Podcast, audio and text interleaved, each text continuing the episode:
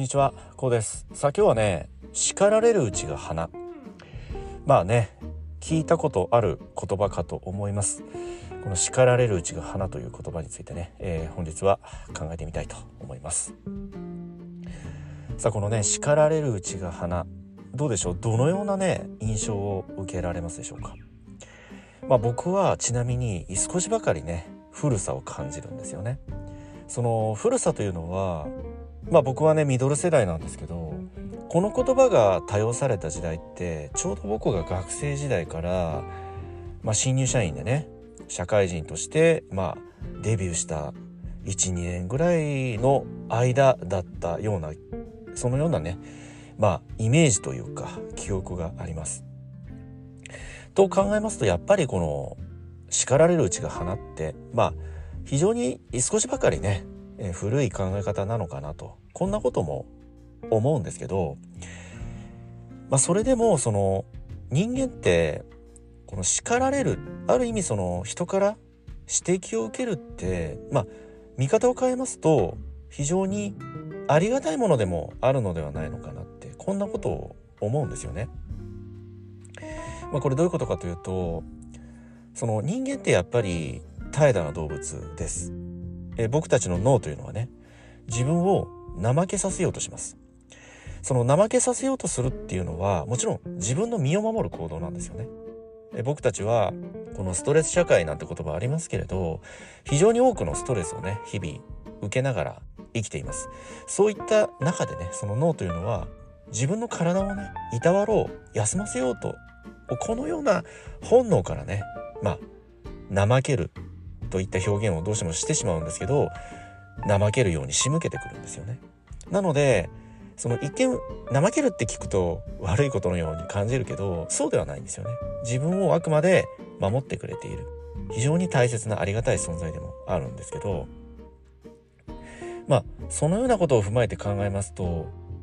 では年がら年中ねその始終怠けていていいのかということになってくるじゃないですか。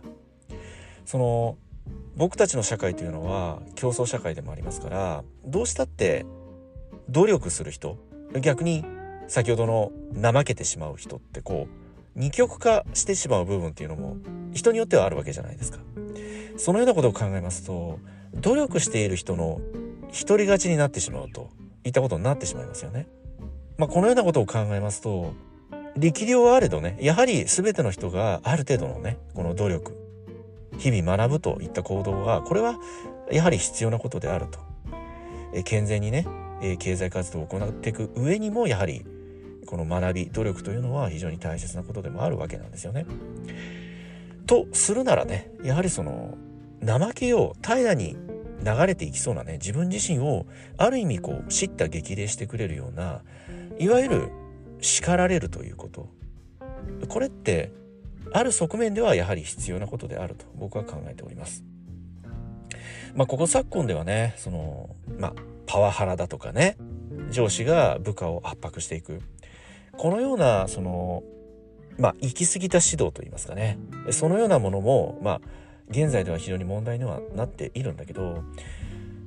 結局のところ、愛があるかどうかだと思うんですよね。その、愛情のある指摘、愛情のある注意って、その、される側、する側、される側もそれ分かってるんですよ。感じるんですよね。そこには、目に見えない絆といいますか、信頼関係がやはり前提としてあるからなんですよね。その信頼関係がないにもかかわらず、一方的にその権力、圧力を、まあ、自分より立場の弱い人間に対してかけていくっていうのは、これは叱ることではないんですよね。これは単にその本人を圧迫しているその本人に過度な攻撃ストレスを与えているでしかないわけですよね。まあここの見極めが非常に大切なんだけれどもやはりこれはね叱る側そして叱られる側お互いにそれぞれにね心構えをやはり持っていたいわけなんですよ。まあ、これどういうことかというとその叱る側にも当然その叱る相手に対する思い愛情？こういったものが持ち合わせていませんとまあ先ほど申し上げたようにパワハラになってしまったり結果的にその本人をね追い詰めてしまったりだとか、まあ、このような結果になってしまいます。でそしてその叱られる側ですよね。叱られる側もそのされるがまま言われるがままではなく自分から学んでいこうと、まあ、そのような日々の学びの姿勢このようなものもね大切なのではないのかなとこんなことを感じるんですよね。もっと分かりやすく言いますと例えばあるお仕事においてこのような指摘を受けました。そしてその指摘注意いわゆるその叱られた経験これが次に生かされているかどうかこれがこの叱られる側の課題であり心構えだと思うんですよ。そのよく言われるのが「お前は何回言ったらわかるんだ」ってこのセリフっておそらくほとんどの人が言ったことあるセリフだと思うんですよ。その自分より立場の弱い人間に対してね。これって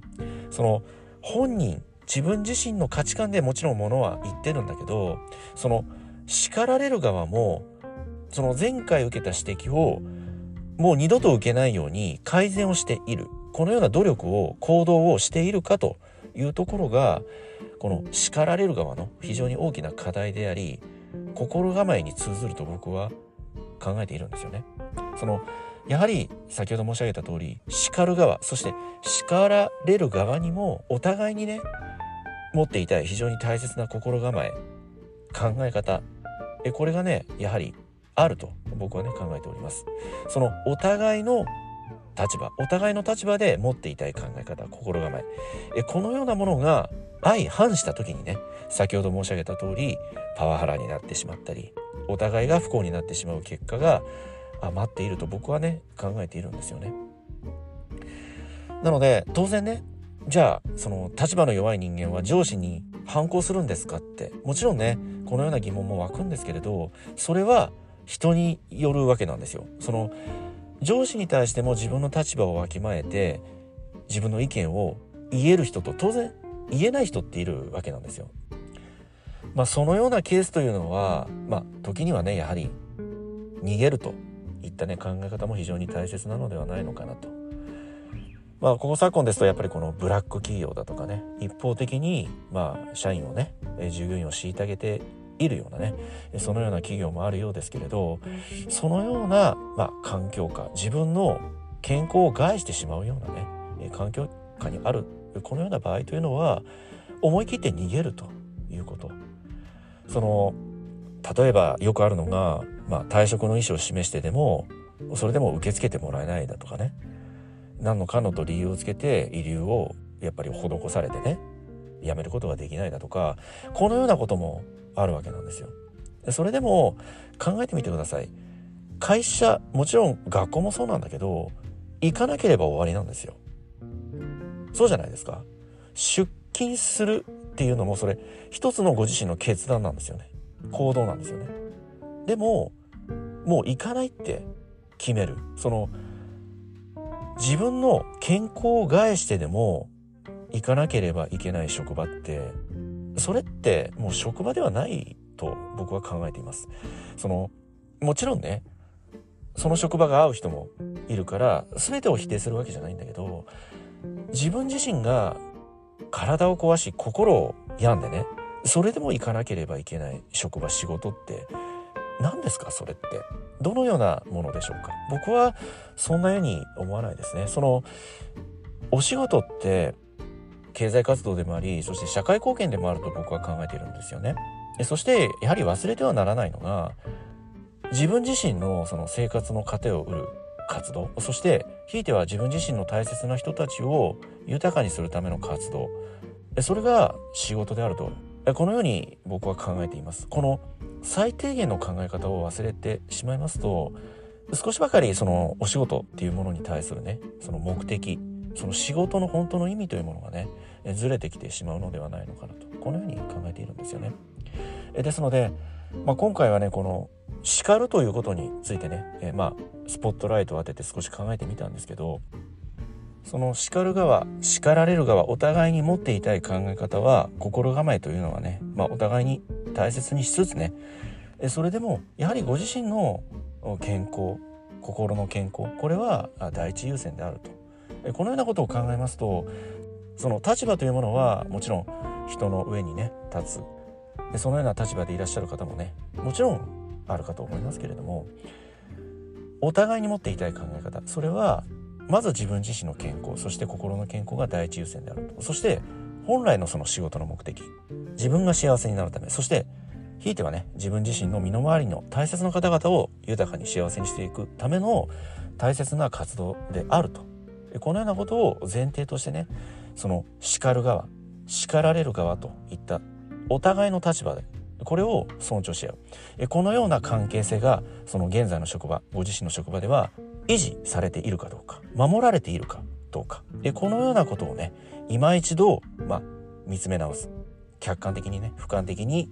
考えてみる。このような機会にねなさってみてはいかがでしょうか。はい今日はこの辺りでね終わりにしたいと思います。え今回の内容が何らかの気づきやヒントになればねえ大変幸いと考えております。ではまた次回お会いいたしましょう。ありがとうございました。